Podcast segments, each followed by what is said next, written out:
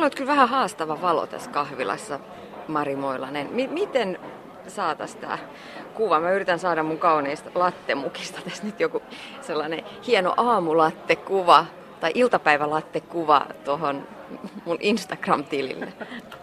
Joo, no täytyy myöntää, että tämmönen, tässä on tosi paljon näitä keinovalolampuja, niin tämä ei ole kyllä paras, paras paikka kuvata, mutta toisaalta niin mun mielestä Insta- Instagram-kuvassa saa ollakin vähän semmoista rososuutta ja sitten sä voit aina tehdä siitä mustavalkoisen, joka sitten vie pois tämän tämmöisen eh, jännän sävymaailman, mikä näistä keinovaloista tulee. Mutta toi on ihan hyvä toi suoraan ylhäältä ottaminen, niin se on aika kiva, trendikäs kulma. Niin, varsinkin jos tuossa kahvin pinnalla olisi vielä se sydän. Ehdottomasti, sit se olisi jo ihan priima. Tuossa on nähtävästi vähän yritetty, mutta ei ole ihan... Kantsiksi käyttää salamaa? Ei missään nimessä. Että se, se kyllä ruokakuvissa niin se pilaa ihan täysin sen, että, että mielellään pehmeitä luonnonvaloa, että pois keinovalosta ja, ja tota, ei, ei salamaa eikä, eikä mitään tämmöistä, niin sitten tulee hyvää jälkeä. Et siis kesähän on tietysti paras aika, koska silloin on niin hieno puhdas valo, että nyt se alkaa olla vähän tämmöistä hämärää aamusta iltaa. Mistä pitäisi lähteä liikkeelle, jos alkaa sommittelemaan ruokakuvaa?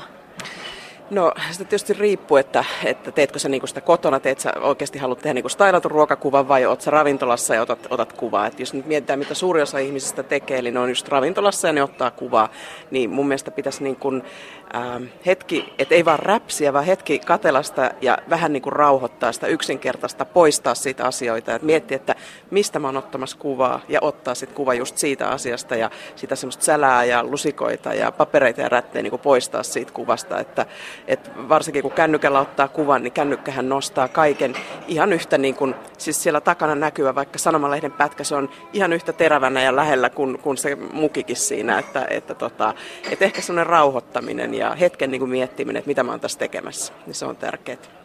No entäs sitten, kun mä oon lauantaina tehnyt sen ihanan, ihanan viikonloppu illallisen perheelle ja haluan ikuistaa sen just sinne Instagramiin, että kaikki näkee kuinka hyvä, hyvä perheenäiti olen, että kuinka ihania annoksia loihdin viikonloppuisin perheelleni.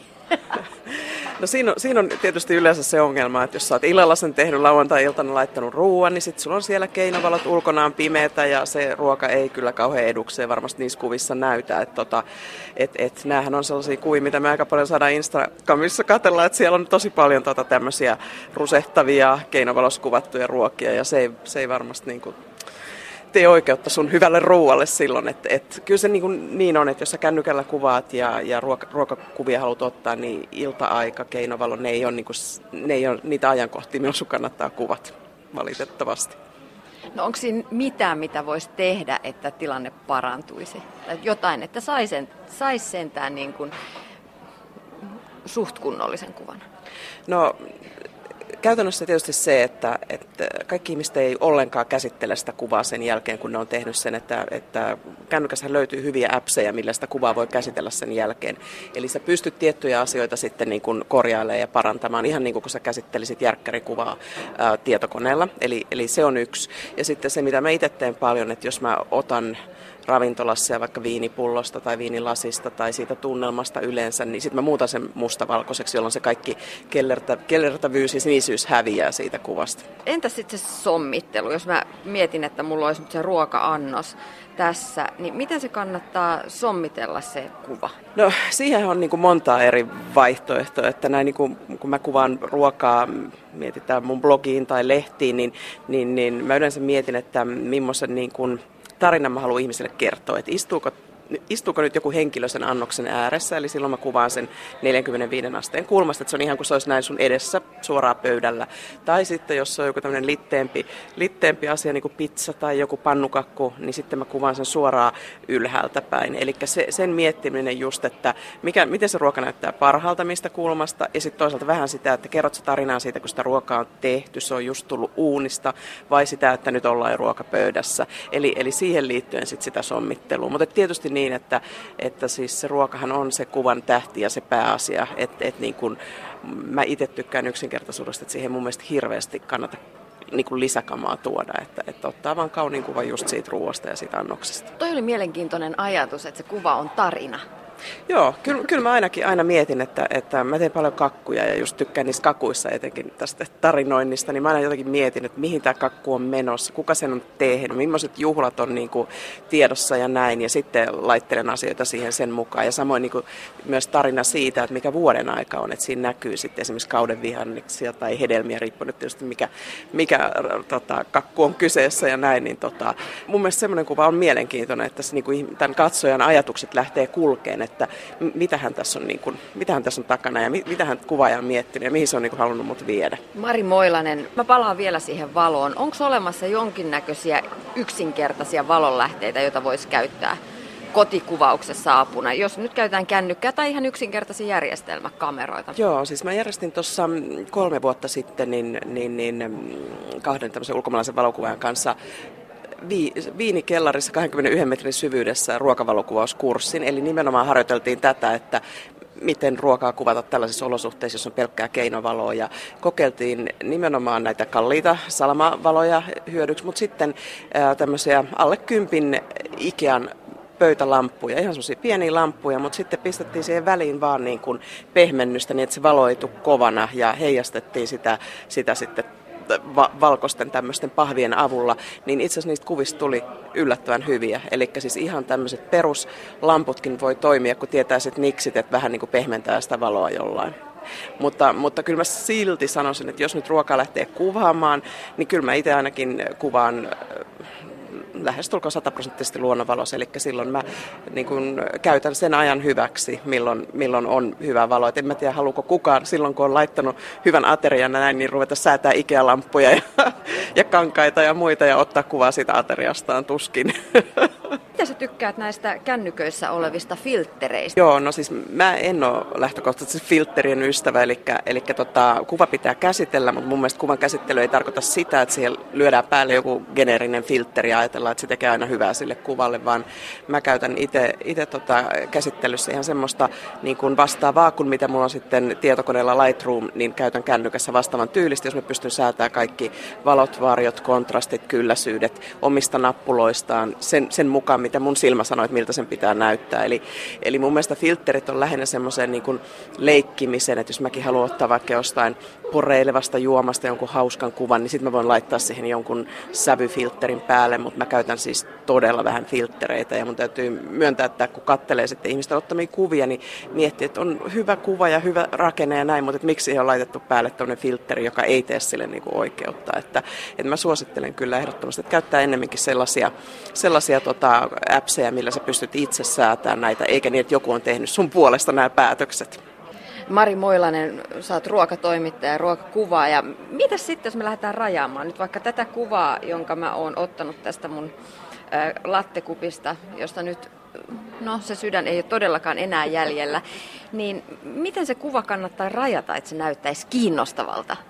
No mun mielestä niin kun, siis valokuvauksessa pätee ihan samat lainalaisuudet kuin missä tahansa sommittelussa, eli kultaiset leikkaukset ja tietyt linjat, mitä kannattaa niin kuin seurata ja mi- mihin kannattaa asioita asetella, että et ihan, ihan samalla tavalla, että helppo esimerkiksi on semmoinen, monissa appseissa on valmiina esimerkiksi semmoinen ristikko, että kuva jakautuu yhdeksän osaan ja sitten tietyllä tavalla, että menee asioita niihin leikkauskohtiin, niin se näyttää hyvältä ihmisen silmään. Tai sitten kultainen leikkaus, joka on vähän yli yksi kolmasosa siitä kuvan aina, aina niin kuin koosta, niin, niin, niin sehän tulee ihan luonnosta ja se on myös semmoinen, joka on silmälle niin kuin miellyttävä. Eli sitä, sitä kannattaa hyödyntää. Ihan niin kuin miettiä, kun sä kuvaa rajat, että mihin se menee se mun kuppi tai missä se lusikka on, niin, niin, niin sen, sen huomaa kyllä hyvin, varsinkin jos käyttää semmoista ruudukkoa, niin sä näet, että oh, että nythän se näyttääkin hyvältä, kun ne on juuri niin kuin niiden pitää olla. Ja sä oot ollut mukana järjestämässä Kokaten ja Kuvaten kurssia joka on siis yhteistyö valokuvataiteen ja hotelli- ja ravintolan museon Joo.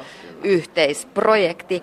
Mm, oliko siellä tällaisia samoja pohdintoja? Joo, se oli, se oli aika hauska, koska me, siellä ei ollut yhtään slideshowta tai mitään tämmöistä niin kuin opetustuokioita niin, että, että opiskelijat istus paikallaan, koska kyse oli nuorista, 15-20-vuotiaista nuorista, niin haluttiin edetä hyvin hands on, eli käytännössä niin, että, että ensin mä näytin, mulla oli aina teemoja, että mitä me tehdään, esimerkiksi just, että tänään kuvataan ylhäältä päin ja sitten tänään kuvataan asioita ihmisten käsissä, vaikka raaka-aineita ja näin. Kävin läpi sitä, kerroin niin kuin periaatteet, näytin. Noin välillä tietysti kun on nuorista kyse, niin keskittyneen saattoi herpaantua. Eli sitten kun he lähti tekemään tätä, niin mä kuulin siellä joukossa ja kädestä pitää näytin, että miten, miten tehdä ja näytin, miten mä tekisin. Ja hyvin he kyllä nappas kiinni tästä ja, ja into oli kova ja, ja tuntui, että mä en edes pysynyt perässä aina, että kun siellä, siellä tehtiin hienoja sommitelmia, niin sitten mä ehdin vaan mennä sanoa, että no nyt näyttää hyvältä, nyt näyttää hyvältä. Kurssilla oli siis 12 nuorta, iältään 15 ja 20-vuotiaita. Mulla on sellainen kuva, että sen, se sukupolvi katselee maailmaa linssin läpi.